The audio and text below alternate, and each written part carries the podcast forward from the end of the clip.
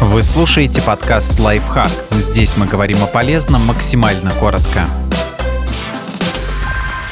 Как бренду из региона продвигать свой товар в Москве? Даже если у вас классный продукт, будьте готовы, что попасть на полки крупной торговой сети в столице будет не так-то просто.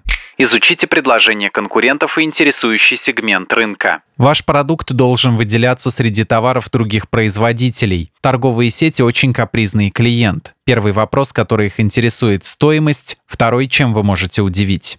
Приготовьтесь ждать. От начала переговоров с крупной торговой сетью до отгрузки первой партии товара пройдет несколько месяцев, иногда год. Порой на место менеджера, с которым уже был согласован первый заказ, приходит новый человек и процесс начинается с самого начала.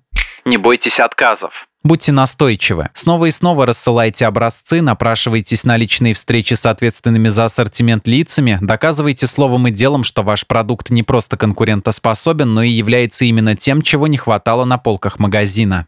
Учитывайте, что конечная цена может увеличиться вдвое. Если вы будете работать с торговыми сетями через дистрибьютора, который возьмет на себя логистику, хранение и продвижение вашего товара в Москве, то за это он будет получать определенную плату, выраженную в процентном соотношении. Этого не избежать, таковы правила работы с торговыми сетями. Просто при создании продукта учитывайте, сколько он в итоге будет стоить для потребителя и подумайте, будут ли его по такой цене покупать. Не доверяйте дистрибьюторам на все 100%. Даже если они обещают золотые горы и внушают доверие своими речами. Нужно быть готовым к форс-мажорам и всегда иметь в запасе план «Б». И, конечно, главное правило – фиксировать в договоре все до мельчайших подробностей.